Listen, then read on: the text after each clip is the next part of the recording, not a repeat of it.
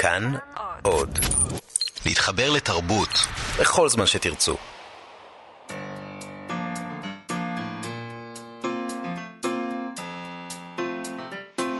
מה שכרוך עם יובל אביבי ומה יעשה לה.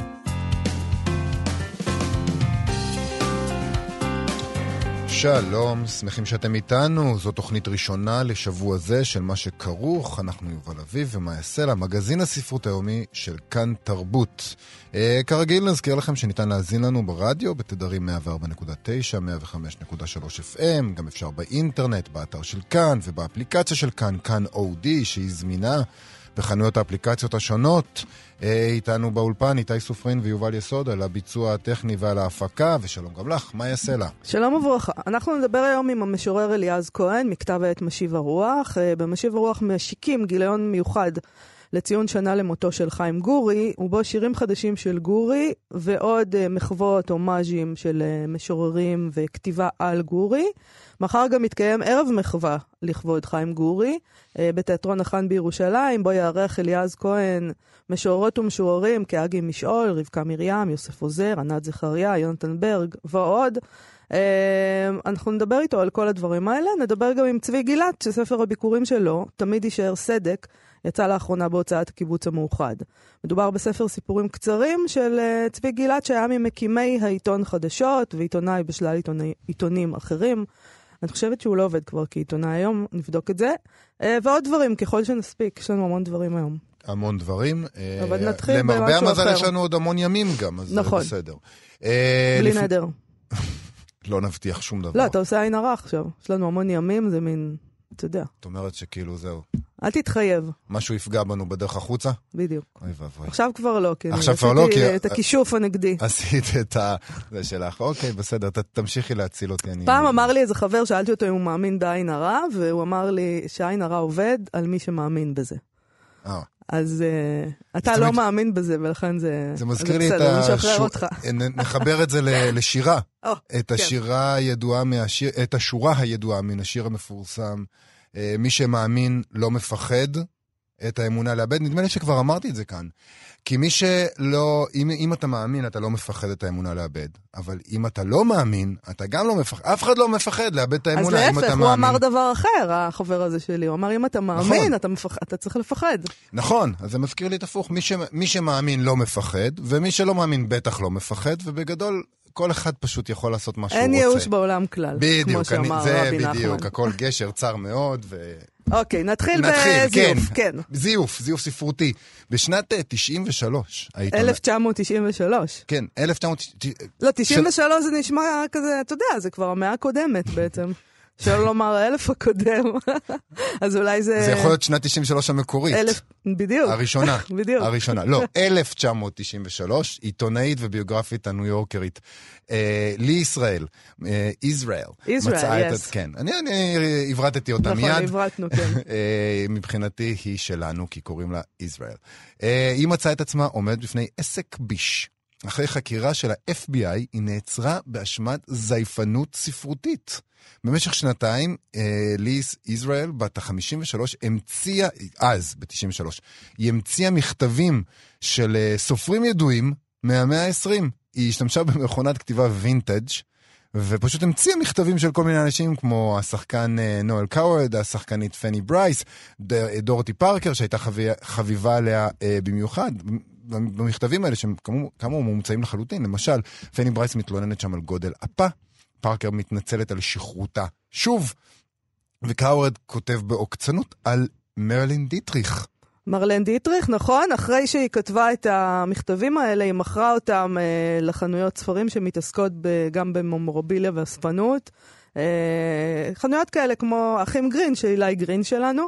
אה, לפי הגרדיאן, כל עוד החתימה נראתה בסדר, אף אחד לא שאל שאלות בעניין הזה. נדמה לי שגם אילי גרין סיפר לנו פעם סיפור כזה על מישהו שהיה מפזר חתימות, וכל עוד החתימה נראתה בסדר, אף אחד לא שאל שאלות. אז uh, אני חייבת לומר, אגב, שאנחנו לא מדברים פה על uh, uh, תרמית המאה. היא קיבלה, אתה יודע, על כל מכתב, על זה 50 דולר ועל זה 100 דולר, כן. והיא הייתה אדם שחי ככה אה, זה שילם לה לשכר דירה ולאוכל החתולים, בסדר? אה, בסופו של דבר היא לא נכנסה לכלא, היא קיבלה שישה חודשי מאסר בית. אה, וחמש שנות מאסר על תנאי, אבל מבחינתה הדבר הבלתי נסבל היה שאף אחד בכלל לא התעניין בסיפור הזה אז. כי היא הייתה מאוד מאוד גאה בזיופים שלה, באופן שבו היא הצליחה לחקות את המושאי הזיוף. היא אמרה, אז הצלחתי כזייפנ... הצלחתי כזייפנית באה במקביל להצלחה שלי כביוגרפית. במשך עשורים תרגלתי התמזגות עם מושאי הכתיבה שלי. זה נהדר. Uh, כי היא כתבה ביוגרפיות. היה לה השכל להכניס קצת פיקנטריה למכתבים, בלי להפוך אותם לבלתי סבירים. אתה יודע, היא לא הגזימה. אז נואל קאורד שם אה, צולף באופן מתון בג'ולי אנדרוז, וארנסט המינגווי אה, מתלונן על ספנסר טרייסי שלוהק להזקן והים. אה, לי ישראל אה, לא הביעה חרטה על הדברים האלה, היא אמרה, המכתבים הבדויים היו שובבים וכיפים ולגמרי cool. זה מחזיר אותנו לסוגיית הפרוזה לעומת ה auto-fiction, המילה השנואה הזאת. זה נחמד נורא. היא אומרת, כאילו, ת, תרגעו, בסך הכל השתעשעתי קצת עם המציאות. זה נחמד נורא שהיא אה, לא התנצלה, האמת. אמ, תיקון... למה אנחנו מדברים על זה? תיקון, אבל... תיקון היסטורי לחוסר העניין אה, דאז בה. Uh, בספטמבר עלה סרט שנעשה על בסיס חייה של לי ישראל, שמו Can You Ever Forgive Me, בכיכובה של מליסה מקארתי. אה, אולי יגיע בקרוב לישראל, זה בטח אה, סרט מאוד כיפי, מתרחש במנהטן, יש בו סופרת ומעשה נוכלות ו- ושכרות, וזה אה, נשמע מעולה. נשמע מעולה, ובדיוק הסרט שאולי לא יעלו פה, כי אין שם את וונדר uh, וומן. בינתיים באמת לא מעלים אותו. ספטמבר נספר, כבר, יאללה. זה, נספר שלי ישראל נולדה בברוקלין, תחת השם לאונור קרול לי ישראל, בשנת 1939. היא נפטרה ב-2014, היא כתבה ביוגרפיות אה, למשל, על השחקנית טלולה בנקהד, היא כתבה על אסטי לאודר, אתה יודע, עבדה, עשתה מחקרים כאלה ענקיים על אנשים, אז היא ידעה להתמזג. Uh, השחקנית מליסה מקארתי, שמככבת uh, בסרט הזה ומשחקת אותה, מועמדת לאוסקר על משחק קאבו. אז אולי בכל זאת מישהו החליט להעלות אותו כאן, uh, אולי אם היא תזכה. אה, יש לה תחרות קשה אה, אה, מול, אני מבינה, ליידי גאגה וגלן קלוז. ליידי גאגה מועמדת לאוסקר, מה הקטע עם זה? אני מקווה, אני אמנם לא ראיתי את הסרט הזה, אבל איכשהו אני מקווה שמליסה מקארתי תזכה. רק בגלל הקטע הזה? כי אם היא תזכה, בטוח יביאו את הסרט לפה. ואני רוצה לראות אותו, אני ראיתי את הטריילר, וזה כן? נראה סרט מאוד משעשע. כן, היא הייתה דמות uh, מאוד uh, אקצנטרית ומשעשעת. לי ישראל. לי ישראל. אני כן. גם רוצה לראות אותו, אבל אם זה לא יגיע, יש לנו נטפליקס ויש דברים כאלה, זה בטח יגיע לשם, אני, לא? אני מקווה, אני לא יודעת, אני בינתיים חיפשתי, אבל לא, אני, כישורי הזיוף שלי הם לא טובים, ולא הצלחתי למצוא... הנוכלות שלך. הנוכלות שלי, אני אמרתי, בוא נמצא. טורנטים, דברים כאלה, מותר לדבר על לא זה? לא יודעת, אבל אני לא טובה, אני לא יודעת לעשות את זה, אז הנה, אני מודה, אני לא טובה בלהתמזג. היינו גונבים אם היינו יודעים איך. בדיוק. אנחנו פשוט כאילו לא מצליחים, אין לנו, אין לנו את הכישורים לגנוב. נכון. עוד כמה ימים אה, נציין שנה למותו של המשורר חיים גורי. גורי היה מגדולי המשוררים העבריים, בן דור תש"ח בשירה העברית, חתן פרס ישראל. עוד לפני מותו תכננו אליעז כהן ויוסף עוזר, עורכי כתב העת משיב הרוח, להקדיש לגורי גיליון שלהם לקראת יום הולדתו ה-95. אלא שגורי מת קודם לכן, והם החליטו לא לבטל את הגיליון, אלא להוציא אותו כמחווה לרגל יום השנה הראשון למותו. עתה יוצא הגיליון הזה תחת הכותרת "את הראוי להיזכר", אה, בהשתתפות רבים כמו הרב בני לאו, בכל סר לואי, אה, יונתן ברג, טוביה ריבנר, אגי משול, אריאל הירשפלד, רוני סומק ועוד, אה, כולל כמה שירים חדשים שטרם פורסמו של גורי עצמו. שלום לאליעז כהן. שלום מאיה, שלום יובל. שלום, שלום. תיארת מאוד מאוד יפה את הגיליון. חן חן, אה, אולי נתחיל בקריאה של אחד משיריו החדשים של גורי שאתם מפרסמים? כן, זה, זה באמת פעם ראשונה גם שאני אקרא את השיר הזה, ו, ואולי בכלל שהוא אה, רואה אור בגיליון, אבל גם אה, אה, יקבל קול עכשיו.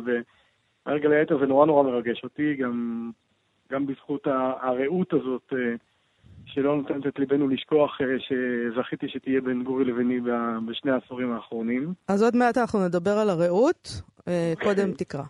אז הנה השיר שלו. זה שיר ללא שם. אני חוזר לשם בשארית כוחי. עודי חוזר לשם. פוגש בדרך עוד מסויטים ומתחרטים. הרי הנשמות שוות מפעם לפעם, מארץ המתים. אני מנסה לשוב אליי ממרחבי השכחה העוברים בירושה. אני שב בדרך, פוגש את המתים, הנחים בשורות כמו בנחלת יצחק.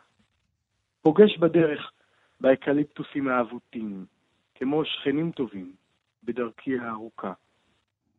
אני יודע ועד, שלא ירחק היום, ותבוא גם שעתי, לבוא בסוף הדרך הארוכה. ניתן לומר שזקנתי מאוד, ולא נפלתי בדרך הארוכה, כרבים כל כך מחבריי הטובים, שוכני השתיקה. והודיתי מאוד לאקליפטוסים האלה, שהעניקו לי ארכה, צער לצער, בין צעקה לצעקה, וכך יכולתי איכשהו להמשיך, מאז היותי ילד קטן. זה מאפשר לי להשתייך לזיכרון ולהגיע עד כאן. אליעז, אמ, תודה על הקריאה. נכון. גדול. אמ, אני... תספר לנו על הפעם הראשונה, על המפגש הראשון שלך עם, עם חיים גורי. אוי. מתי? באיזה נסיבות? איך זה קרה? היה קשר שהתחיל אה, ככה בהתכתבויות וקצת בטלפונים דרך ההופעה של הגיליונות הראשונים של משיב הרוח לפני 24 mm. שנים. והוא מאוד מאוד צמח עלינו מההתחלה, ממש ככה קפץ עלינו כמוצא שלל רע ועודד אותנו מאוד מתחילת הדרך ואמר כמה זה חשוב הגשר הזה בין היהודיות לישראליות, בין השכבות, כל השכבות של השפה העברית, כי הוא מאוד, הוא מאוד היה חרד מזה, היה לו מין נאום קבוע בעשורים האחרונים על הנתק האסוציאטיבי, זה התחיל מחוויה מאוד לא חיובית אה, כשיהודה עמיחי היה משורר אורח של משרד החינוך, ואחרי שעמיחי נפטר אז העניקו את התפקיד הזה לגורי, והוא התחיל, התחיל להסתובב בבתי הספר, והוא הגיע לאיזשהו בית ספר, לא נציין את הבית ספר, ו, ושם הוא קרא להם שירים של רחל. את uh, מנגד, כן, uh, איש ונבוא לו על ארץ רבה, ושירים אחרים, כן. את הכרה, בן לא היה לי. והוא שם לב שאין כלום מבחינת ההתרגשות, מבחינת העידודים שעולים, הלוא נבו, לתלמידים לא היה מושג מה זה נבו בכלל. הם לא ידעו מה זה הר נבו? הם לא ידעו מה זה הר נבו. אז, וכשרחל אה, אומרת שם, אה, כן, עוד אתפלל כרחל, עוד אתחנן כחנה בשילה, כן. היחל לא היחל, הם לא, לא היה להם מושג מי זו רחל, ההיא, לא המשוררת, כן? כן?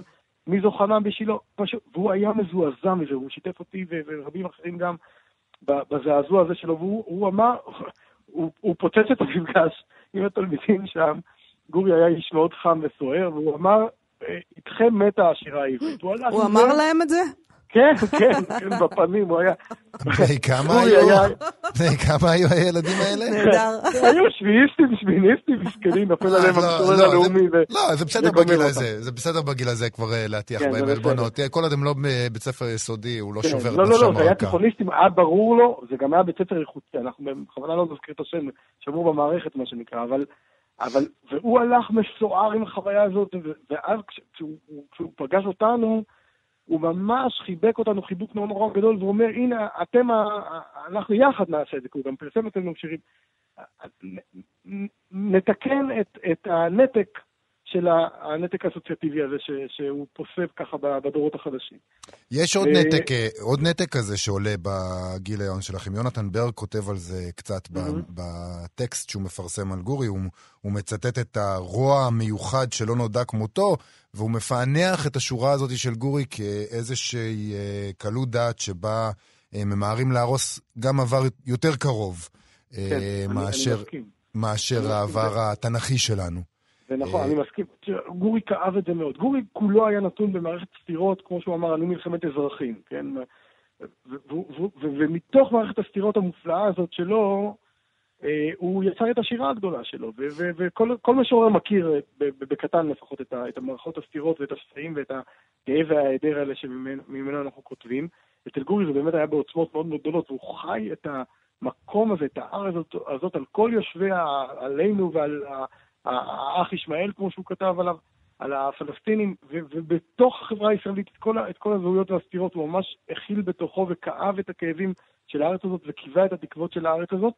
זאת אומרת, מצד אחד הוא, מצד אחד הוא מאוד... יונתן ממפה מאוד יפה שם, את, ברשימה שלו, את, ה, את, את המקום האחראי, כן, לכתוב מתוך אחריות, כמו שגורי היה אומר תמיד, לא לסמא, לא לחסר אף אחת מסממני הזהות שלך, הוא, הוא היה משווה את זה לקטורת, מעשה הקטורת מתואר שמי שחיסר אחת מסממני החייו מיתה, הוא אמר מי שמחסר אחת מסממני הזהות של עצמו, אז כביכול הוא גוזר מיתה על עצמו. כאילו מצד, אתה מדבר על סטירות מצד אחד לא אה, לשכוח את הלוחמים של 48 מהצד שלנו, ומצד שני לא לשכוח מה עשינו. וזה גר אצלו בכפיפה אחת. לגמרי, לגמרי. תשמע, מה, מה שעובר על גורי זה, זה, זה מסע מרתק. שוב, זה אחת מקווי השסע, אחת מקווי השסע. אבל לצד צדקת הדרך ולצד זה, היותו הוא עצמו מין אייקון כזה של מלחמת העצמאות, הוא כבר, כבר בסמוך, כשהוא כותב בעד עלות השחר, שמופיע ב-1950, אגב, ספר שנפסל על ידי הצנזורה הצבאית וה, והעותקים שיצאו, אה, אה, אה, אנשי המשמר והמשטרה אספו אותם מהחנויות, כן? את עד עלות השחר, זו פרשה לא כל כך ידועה. חיים גורי, האייקון, כן? כותב ספר, והצנזורה הספר. למה? מה יש שם שהם רצו לצנזר? הצנזורה הצבאית אז הייתה ז'דנוביסטית לגמרי וחרדה מכל פרנויה, ויש תחלופת מכתבים מרתקת בין אה, גורי לבן גוריון ושאילתה בכנסת שמנסים אה, להבין מה קרה שם. הם טענו שהוא חשף אה, סודות צבאיים, יענו מהיותו סמ"פ במלחמת השחרור. Mm. זה לגמרי בולשיט, כן? אבל אבל רואים מצד אחד את החרדה הזו, מצד שני, כשבאים בין השורות, כבר בעד עלות השחר אפשר למצוא את הסימנים של הסמ"פ הפל, הפלמחניק הזה כותב באמפתיה, אפשר לומר, מרחיב את הרעות, הרעות שהוא העניק לנו גם כמושג, גם כשיר גדול. את הרעות הזאת בין הלוחמים בקרב הוא מושך ומותח עד לחללי האויב, ולאזרחים החפים מפשע שנהרגו, אה, כן, של, האויב, והוא מתאר אותם כאויב. וזה מרתק לראות את איך הדברים הולכים ומתפתחים. בשירי חותם ב-1954 הוא כבר כותב במפורש על תמונות שאתה מבין שהוא מדבר על מה שקרוי הנכבה הפלסטינית, ואחר כך זה פורץ ממנו בעוצמות מאוד מאוד גדולות. עכשיו, כל זה קורה בלי, בלי להרפות מה, ממה שנקרא צדקת הדרך שלנו, כן? או מה... או מההזדהות העמוקה שלו עם, ה, עם המהפכה הציונית. בגלל זה אולי זה משורר שקל אה, לאנשי הציונות הדתית להזדהות איתו, כי אתה יודע, הציונות הזאת שהייתה, אה, הפלמחניקים האלה שהיו חילונים, אבל היה להם את התנ"ך ביד. אה, זה הייתה צדקת הדרך בסופו של דבר. משם, נכון, משם זה נבע, וזה די זה מתאים נכון, לציונות קצת, הדתית היום. זה קצת לעשות רדוקציה לגורי ו, ו, ו, וגם לקשר של, נגיד, של הציונות הדתית אה, איתו, כי, כי, כי קודם כל זה לא רק התנ"ך, גורי מתוודע אה, אל הקיום היהודי העמוק כשהוא יוצא לשליחות ב-47, מה שהוא מכנה המסע אל האח הלא נודע, ומה שהצברים פה היו, היו מאוד אה, כהים, כן, כלפי ה... היהודיות, הגלות, שלילת הגלות, כל הדבר הזה, הוא, הוא, הוא פתאום, הוא מבין שזה היה חסר, כל, כל הדבר הזה, והוא, והוא מתחבר כשהוא לומד ספרות ופילוסופיה באוניברסיטה העברית בתחילת שנות החמישים, אל, אל, אל ארון הספרים היהודיים, מה שאנחנו קוראים, וזה מתחיל לחרחב ולהשפיע לתוך, ה, לתוך השירה שלו. ו, ו, ו, וכמו שאמרתי, הוא, הוא מרגיש, יש לו רשימה נפלאה שהוא מתאר איך הוא, הוא היה שם, הוא היה שם בבריטי בין הבתרים, והוא היה ב... ביעקב שנאבק עם המלאך, ובמעמד הר סיני שקראנו רק עכשיו בפרשת השבוע האחרונה, בשבת האחרונה פרשת יתרו. והוא מתאר את כל ההיסטוריה של הארץ, והוא אומר, אני גם מן העזבמה, והוא גם מהשבטים שהיו פה, כן, השבטים הבדואים שחיו פה. הוא, הוא ב, בכתיבה ובחיים שלו, הוא העד הזוכר, כן? הוא, ה, הוא הזוכר הגדול של, ה, של הארץ הזאת, והוא עושה את זה מתוך... זה, זה מסע, זה מסע כבד על, על, על, על הכתפיים שלו, על הנפש המשוררית שלו. אגב, הוא כל השנים הללו גם עיתונאי חוקר, הוא מפרסם כל הזמן, אה, אנחנו זוכרים כמובן את אה, דמות הזכוכית של אה, הרשימות שלו שמתפרסמות תוך כדי משפט אייכמן ואחר כך מופיעות בספר, ספר שמשפט אייכמן והספר שבעקבותיו של גורי, ששינו את, ה, את היחס של החברה הישראלית לכל, ה, לכל הנושא הגדול הזה של השואה. ושל ניצולי השואה. כן. השואה. אני רוצה לשאול אותך, יש בגיליון טקסט של תת-אלוף יאיר כהן, שהוא היה מפקד כן. יחידת המודיעין 8200, מסתבר. נכון. אה, שכותרת הטקסט היא, קצין מודיעין טוב חייב לקרוא שירה. כן. אני, אתה חושב ככה גם? שקצין מודיעין טוב צריך... אני, אני, קודם כל, יש שם את, ה, את, ה, את הסיפור שגורי גם היה מרבה לספר לנו, ש, שבמפגש שלו, עוד, עוד לפני ביקור סאדאת, יצא מכאן אה, משלחת של אה, אנשי רוח ומחקר למפגש עם אינטלקטואלים, עם אינטלקטואלים מצריים. ובמפגש שם אמר להם אחד האינטלקטואלים, שלו המודיעין שלנו היה קורא בין 67 ל-73 את השירה mm-hmm. המצרית שמתפרסמת במצרים, היה ברור שמלחמת אוקטובר 73, מלחמת יום הכיפורים, היא בלתי נמנעת. כן, עכשיו, זה. זה, זה, זה, זה, זה, מרתק. עכשיו, כן. יאיר, יאיר בעצמו, יאיר כהן, אה, מפקד 8200 לשעבר, הוא בעצמו גם גדל על ברכי השירה, והוא הוא חי שירה, הוא נושם שירה. אז הוא מאוד, הוא מאוד לקח את זה, אגב, הוא לקח את זה כ- כהפנמה של התורה בתוך יחידת 8200, כלומר, לקרוא שירה, להיות ער לתרבות שנכתבת בצד השני כדי להבין את תהליכי ה- תהליכי המעמקים, כי שירה, שירה היא לא רק אה, אה, הקפסולה של התרבות, היא לא רק אה, מרמזת על מה, על מה זורם, על מה, על מה, מה הלך הרוח העמוק, לפעמים היא גם יודעת לבשר דברים, באיזושהי אינטואיציה עמוקה, אבל כל מי שאומר מעצמו יודע את זה, כן? זה כמו לפעמים שבחלום כל אחד מאיתנו מכיר את המין נבואה קטנה שנזרקת שם, שאנחנו חולמים על כל מיני דברים שאחר כך קורים לנו, כן. זה, זה קורה לנו בחיים. השירה יש לה, יש לה את זה במנות לפעמים גבוהות יותר, ו... ו... יש בה, באינטנסיביות הזאת של השירה, כן, ובפלא הזה שהוא הרבה פעמים גדול מסך המשורר שכותב אותו, כן, משהו שכאילו עובר לפעמים דרך המשורר ו, ונכתב. בדברים הללו לפעמים יש את הספמוגרף העדין ביותר של, של, של, של תהליכים חברתיים, של תהליכים תרבותיים, ו, ופה יודע, זה, זה, זה כאילו, טוב, זה איש מודיעין בכיר שאוהב שירה, אז, אז, אז הוא לוקח את זה גם כמוטו ש, שגורי תמיד היה אומר. אני אני... חושב שבאופן עמוק יותר זה, זה נמצא, ב, זה לא רק קציני מודיעין, אני חושב ש... כל... כן, כולם צריכים לקרוא שירה. נכון, אני אומר לך, אני אוהב שירה. מסכימה. כולם צריכים לקרוא שירה, כן, זה נכון. צריך להיות חלק מ... גורי תמיד היה אומר לנו, תשמעו את המהדורות חדשות הללו, איך הן משעממות? עכשיו הוא היה משתגע, הוא היה תופס את הראש, על, אתם יודעים, על כל מערכות הבחירות של, של מי מי, ומי מתפצל ממי, ומי עושה שיימינג למי, ומי מפטר את מי, מדיח את כן. מי בשידור חי, וכל הקשקושים וכל הקליפות האלה. הוא היה אומר לנו, תארו לעצמכם שבכל ישראל, מהדורה אה, בחצי היום, כן, נגיד, נפתחת ב... אה, אה, בירושלים מופיעה עכשיו מהדורה, אה, המהדורה של כל. מחקרי... הוא לא, לא, הוא, הוא לא דיבר דווקא הרוח, הוא דיבר על כל המחקרים החדשים של פרופסור עזרא פליישר, גדול מגדולי חוקרי ימי הביניים, שהיה ידידו האישי, אומר, ככה צריכה ל- ל- להיפתח אה, מהדורות חדשות במדינת היהודים. אז ככה הוא אלי, היה. אז בוא נסיים עם עוד כמה שורות אה, שירה שלך, מתוך פואמה ארוכה שאתה מפרסם ב- באותו גיליון, תחנות זרים, שאתה מקדיש אותה לגורי, אחינו הגדול. תקריא לנו איזה שני בתים? כן. אז אני אקרא. גורי כתב גם הרבה מאוד עם הסלנג הצבאי, כן, אז אני ככה, ככה באמת בהשראתו, הוא אמנם היה חי"רניק, אני שריונר, אבל... אז אני אקרא משהו. וכך אנחנו יחד, תומר, ארז, אורן, שלושה אילנות של הארץ המשוסה, ואני, סלע קטן מגבעות שומרון, מרכיבים את הבתים והשורות של שיר הרעות תשס"ב. הלב נגב, יורד קצה הסתיו, ומדליק אותנו עם הכוכבים. בסיפון הטנק נשכבים על הגב, נצפפים זה לזה והרוח טובה, מחפשים משאלה לא משומשת. ארז רודה בחייו דבש ואהבה, כך מורגש. אורן מבקש מילים או משפטים שטמונים בו כבמכרה זהב. תומר שואף ליישב סכסוכים, ואני מחפש את הכוכב שנופל עכשיו בזווית העין, וממאן להיכנס לשיר.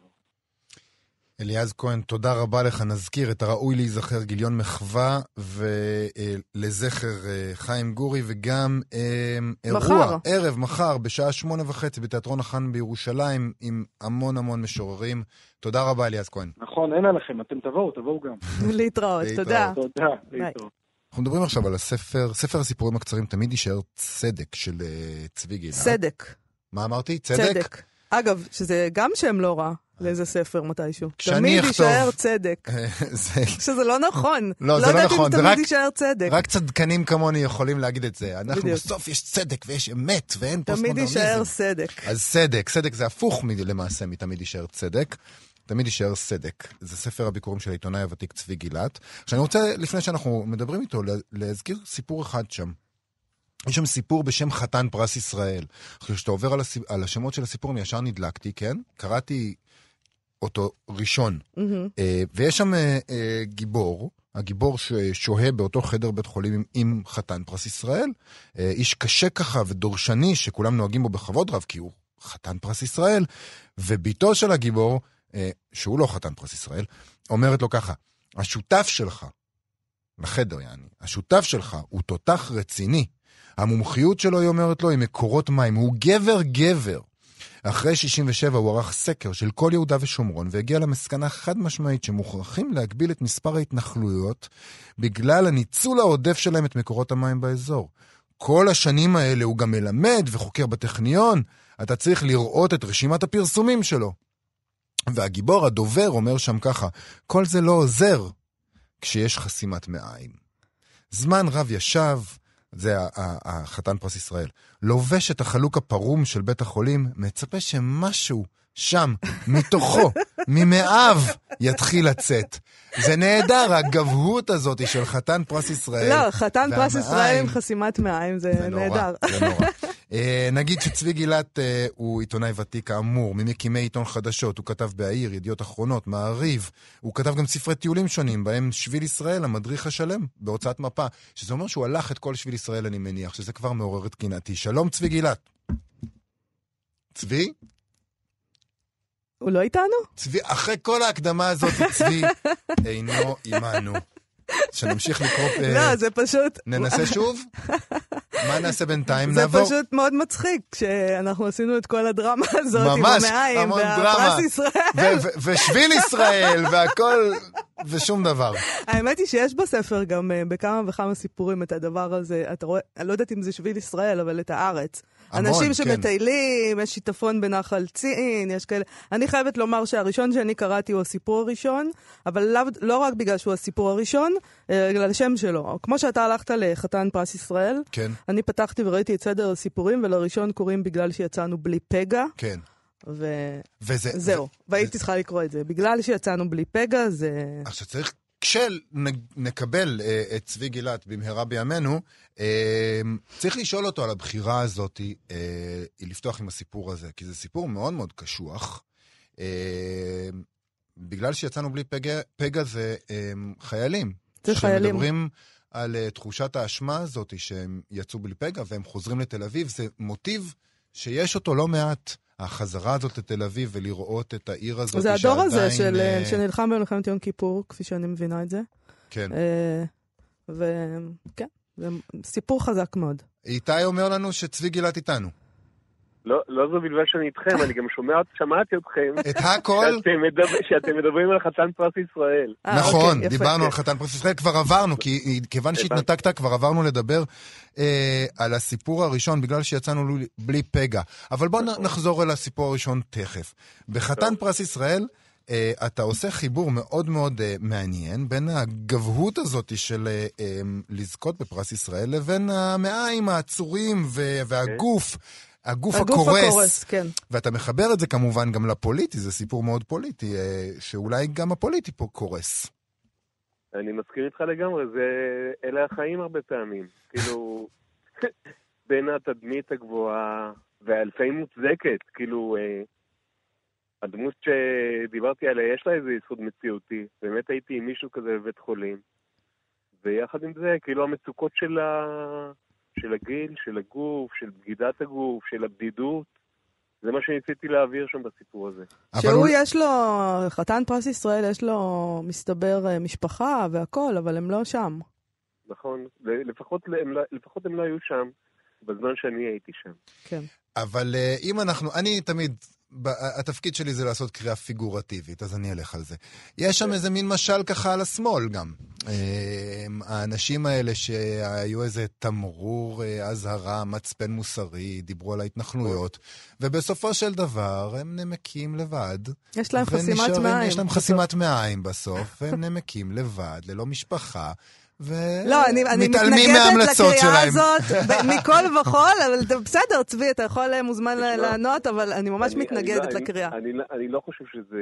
אם, אם, אתה, אם אתה הולך על הקטע הפוליטי, כן. בוא נלך עליו בכוח. כן. קודם כל, תראה, לכל אחד מאיתנו עלולה להיות חסימת מעיים. לא, זה יכול, זה יכול לקרות. זה נכון, זה נכון. זה דבר נורא. ו, אה, וזה לא רק עניין של השמאל. אם אתה אומר, אז כל המדינה הזאת היא כזו. נכון. כאילו, התחילה באידאות גדולות. זה בדיוק מה ששמאלני היה אומר. וימני לא היה אומר את זה? אני לא, אני לא, לא יודע. לא, ימני היה כרגע אומר, זאת אומרת, לא ימני, אבל ביביסט היה כרגע אומר שלא מכבסים את הכביסה המלוכלכת מחוץ לבית. שאם יש לך חסיית אם יש לך מעיים, חסימת מעיים, זה סימן שאתה צריך להשאיר אל את הכל תספר בפנים. לנו את זה, כן. אבל. בסדר, לא משנה, זה נכון. אני חושב שזה צר מדי להגיד שזה, שזה רק פוליטי, רק שמאל וימין. לא, זה... החיים עצמם הם ככה. אז בוא באמת נחזור לסיפור הראשון. זה, אני, בדיוק דיברנו כש, כשלא היית איתנו לרגע קצר, אה, אה. על, אה, די אמיץ לפתוח סיפור, אה, קובץ סיפורים קצרים עם הסיפור הזה, שהוא לא כל כך קל לקריאה, והוא מיד מכניס אותך לתוך מקום של אשמה על הישרדות בקרב, ולקרב, ו- ולמה זה אומר להיות חייל צעיר. כן. אתה יודע, חשבתי, אה, בדיעבד כשהספר יצא לאור, חשבתי שאולי זה לא היה נכון לפתוח בסיפור הזה, משום שיש בו איזה משהו אנטיקה. אבל אה, באמת, באמת החוויה הזאת מלווה אותי כל חיי, חוויה לטנטית כזאת. ואני חושב שהיא מלווה דור שלם, וזה סיפור באמת, כאילו ש... שאתה מס... אני מנסה בכל הסיפורים להביא איזה מבט שלי על החברה, וגם את, ה... את החוויה הפרטית שהיא מורכבת. אתה חי, אבל uh, יש אחרים שהם לא חיים, והחיים שלך אולי קשורים לזה, ויש כאלה שיצאו באמת, הרי כולנו יצאנו עם פגע. זה כאילו, זה שם קצת uh, אירוני על, ה... על המצב שלנו. כן. ואף אחד, ואף אחד גם באמת לא יוצא מהחיים בלי פגע. ושמעתי בהתחלה ש- ש- שהיה נחמד הדיבור שלכם על תמיד יישאר צדק, או תמיד יישאר צדק, כן. אז, אז כאילו אפשר להגיד צדק צדק תרדוף, אבל uh, באמת uh, תמיד יישאר צדק, תמיד כל, כאילו ככה הם החיים. הם, uh, אתה הם מדבר לא על. הסדק כמובן הזה של הפגע, אבל מצד שני גם תמיד יישאר סדק במובן של אה, שאפשר, אה, שאפשר להשתחל דרכו ולצאת החוצה מה... ו- ודאי, אני חושב, אני חושב, זה, זה בדיוק הדבר, כאילו הסדק יש בו משהו אה, דו משמעי, הדברים לא שלמים. והסדק, אה, כאילו כתוב על כריכת הספר, נגיד שהסדק הוא גם המקום דרכו חודר אור. כאילו, אם, את- אם אתה לא מבין מהם הסדקים שלך, אתה גם, אה, אתה גם לא תצמח. זה, זה, זה, זה, זה, אני חושב שזה מיתוס עתיק, אבל הוא גם נכון, שהכל נבנה משברים. בשיט, ב, בסיפור שנקרא שיטפון בנחל צין, כן. אה, אתה מדבר באיזשהו אופן, הם, הם מחכים, יש שם איזה טיפוס כזה שמחכה לשיטפון, נכון? וצריך לדעת לחכות. יש אנשים שיודעים לחכות ויש אנשים שלא יודעים לחכות. אבל. למה מחכים פה? הם מחכים לשיטפון. והשיטפון אוקיי. הוא כאילו מין דבר שהוא גם מסוכן אולי, אבל הוא גם יפה, הוא מרהיב, הוא מחכה נכון, לראות את זה. זה, בדיוק הדבר, כאילו. צריך איזו סבלנות שלרובנו אין, אני חושב. כאילו, לחכות, כאילו איזו חוויה שאנחנו מוקסמים ממנה, אבל וואו, חכה שלושה ימים לשיטפון, אתה צריך להיות משוגע לדבר הזה. אבל באמת זה גם, אה, כאילו שיטפון זה גם כוח חזק מאוד של החיים, אני חושב, וגם משהו שהוא אה, יכול להיות הרסני, וזה בדיוק העניין. בדיוק העניין זה איך זה מה, ש... זה מה שמעסיק אותי, זה איך לעבוד עם הכוחות של החיים. באופן שהם יביאו חיים ולא יביאו ארץ. אני רוצה לדבר באופן כללי על הסיפורים שלך. התחושה שלי שאתה כותב סיפורים שנמנעים כמעט בהקפדה מאיזושהי, נקרא לזה, זיקוקין אה, ספרותיים. אתה כותב בצורה מאוד ישירה, בשפה מאוד נהירה, וזה כמעט אה, באמת כופה על הקורא לעשות את מה שמאיה ואני עשינו כאן אה, לשלושה מהסיפורים שלך, לחשוב בדיוק מה הדו-משמעות ולמה אתה מתכוון, כשבעצם אפשר להגיד לנו מה אתם רוצים מהבן אדם. הבן אדם כותב בדיוק מה שהוא מתכוון, face value. סבבה, אם זה מה שעשיתי, אז אני מבסוט. טוב שעשיתי, אם, אם, אם בדרך הסיפורים הבאתי אה, את הקורא לחשוב על החיים שלו ולהסתכל ולראות אה, לראות שהחיים קצת יותר מורכבים ממה שהוא רואה אותם, ולכן גם השיפוטים שלו על החיים הם קצת מדי שטחיים. וגם הבן אדם שעומד מולו, יש, הרי לכולנו יש סיפור, והסיפור מורכב, ולהתחיל להיכנס לסיפור, כאילו, תראה, הכל, אה, הכל קצת בדיוני, אבל רק קצת. אני לא מה, מהכותבים האלה שמספרים על זה שיש איזה דמויות שרודפות אותם ואומרות להם, תכתוב אותי. הלוואי שהייתי זוכה לזה. אני, הדמיון שלי הוא די מוגבל, אבל אני, אני כאילו לוקח איזה חומרים שאני נתקל בהם בחיים, ואני קצת מעוות אותם, או קצת מקצין אותם, והרבה פעמים ה- המספר זה מישהו שמזכיר אותי עם, עם, עם קטעים מוקצנים, נגיד שהוא קצת אגרסיבי, והוא קצת פלגמט, והוא כך... דברים שאני יכול לזהות אצל עצמי, ולהראות שזה ישנו, זה פשוט ישנו אצל כל אחד. אני רוצה לסיום לשאול אותך על המעבר הזה. אתה היית המון שנים עיתונאי, נכון, ציינו כן. את זה, וזה ספר פרוזה הראשון שלך. מה, למה לקח לך כל כך הרבה זמן בעצם? למה לקח לי הרבה זמן? כן, מה עשית זמן- עד כה? הוא חיכה לשיטפון. נכון, נכון, יש משהו כזה, כאילו, זה זה סיפורים שכתבתי אותם בשנים האחרונות, אבל אה, אני חושב ש... כאילו, השאלה זה לא למה כתבתי, אלא למה פרסמתי. ואני חושב שמה שעצר אותי, אה, זה קודם זה היומרה הספרותית. כאילו, אם אתה לא צ'כוב, אל תוציא סיפור. כן. ו- ולקח לי זמן להשתחרר מזה, והבנתי שאני בעצם, אה, שאני רוצה לספר סיפורים שיגעו באנשים, אז יאללה, קחו אותם ככה כמו שהם. לא, זה לא צריך להיות... אה, זה לא חייב זה להיות לא צ'כוב. להיות זה לא צריך להיות צ'כוב, בדיוק. ומצד שני, זה גם לא כתבה עיתונאית שאני אה, מנסה ככה, אתה רוצה אותה, לא רוצה, אתה חייב לפתות את הקורא, כן. שייכנס לכתבה עליך שלך. ופה זה פחות מזה.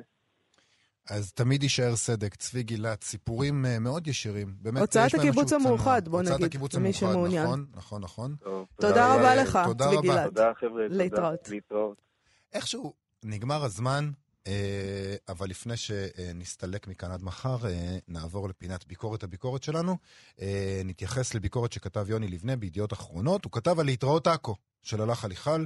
אה, ספר שיצא לפני זמן מה כבר, מהמם. אבל עכשיו פרסמו שם את הביקורת הזאת, אחרי ההכרזה על הזוכה בפרס ספיר, אדגר קרת, כמובן, שהספר של אה, הלך הליכל היה מועמד, יחד עם כן, אתגר. הוא כותב שם מין אה, משהו השוואתי כזה. בדיוק. הביקורת הזאת משווה, אה, עושה כל מיני דברים, אבל היא גם מתחילה ומסיימת בהשוואה בין הספר להתראות עכו לשאר ארבעת.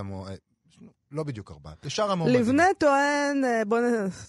נעשה רגע, סדר. ת- שנייה, תן לי, תרשה לי בבקשה. לבנה טוען שאדגר קרת שזכה בפרס נבחן בין היתר כהוקרה לספרות שמערערת על הגבול בין ילדות ובגרות. לסיפורים שמתארים בצורות שונות רתיעה או סירוב לעבור לעולם המבוגרים. עוינות ממשית ופנטסטית כלפי החובה להפוך לאבא, לבעל הבית. להחזיק בידיים כוח פוליטי וכלכלי. זה ציטוט שלו. כן. הוא גם טוען שספריהן של שתי מועמדות נוספות לפרס, יעל נאמן ומירב נקר סעדי, סובבים באופן ישיר סביב דמויות שנסוגות מפני האלימות החברתית והמגדרית. ושאפילו ממלכת האי רצון של איה קניוק, שזכה בפרס אה, לספר ביקורים, משתמש כמנוע עלילתי בדמות של נערה נידפת, כמעט חסרת גוף, מבוצרת בשתיקה. הטענה שלו היא שבעידן פוליטי מצולם, מקוטב וצעקני, דמויות כאלה נעשו לגיבורות ספרותיות. השתיקה, ההתכנסות, מוצגת בספרים כמעט ככלי נשק.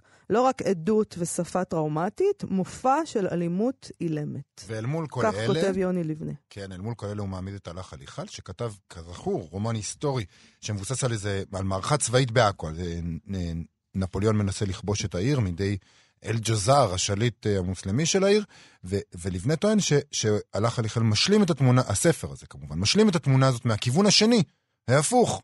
מבחינת השימוש שלו באלימות פוליטית וצבאית כחומר גלם וכנושא.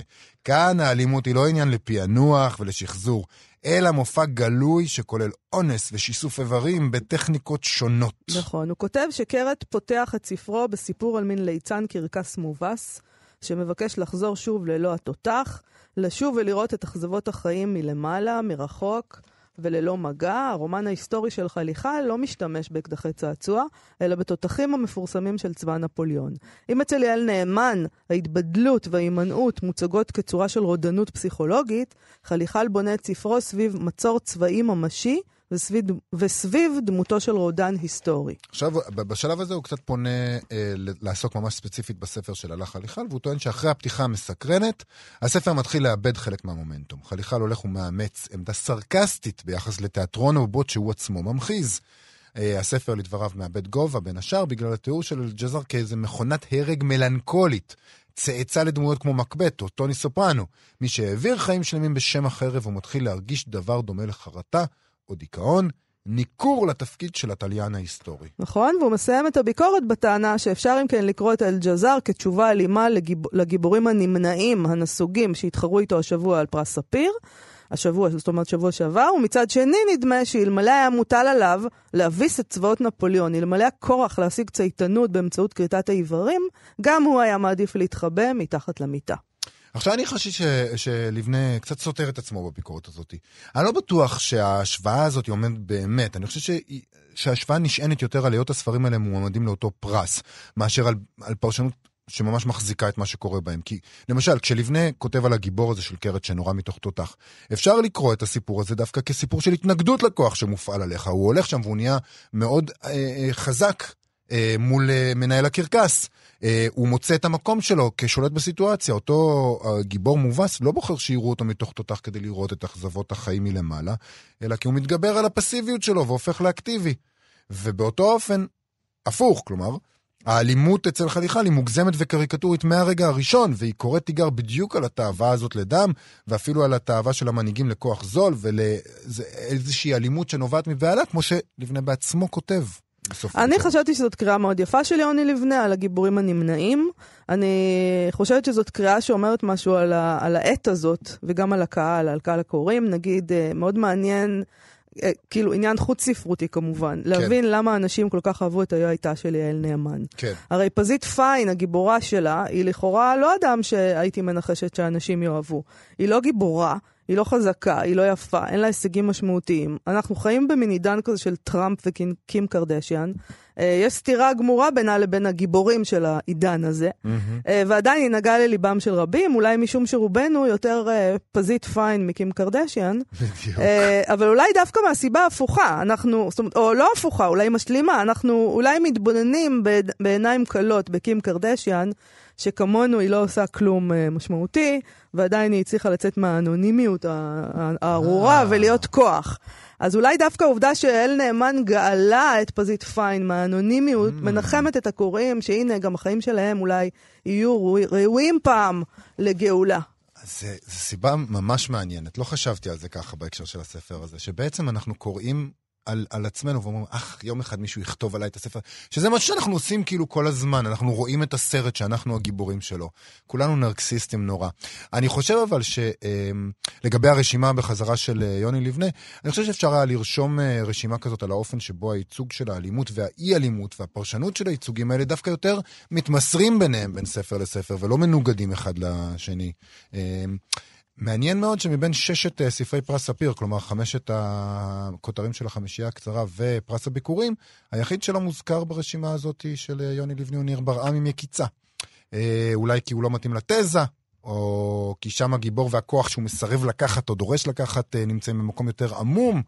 שאולי סיבה אחרת. אני דווקא חושבת שקיצה יכול אה, במובן מסוים דווקא להתאים לתזה הזאת. יש שם גיבור, אה, החבר של הסופר, שהוא הדמות האחד המרכזית, mm-hmm. הוא נסוג מהחיים, הוא בסופו של דבר מתאבד.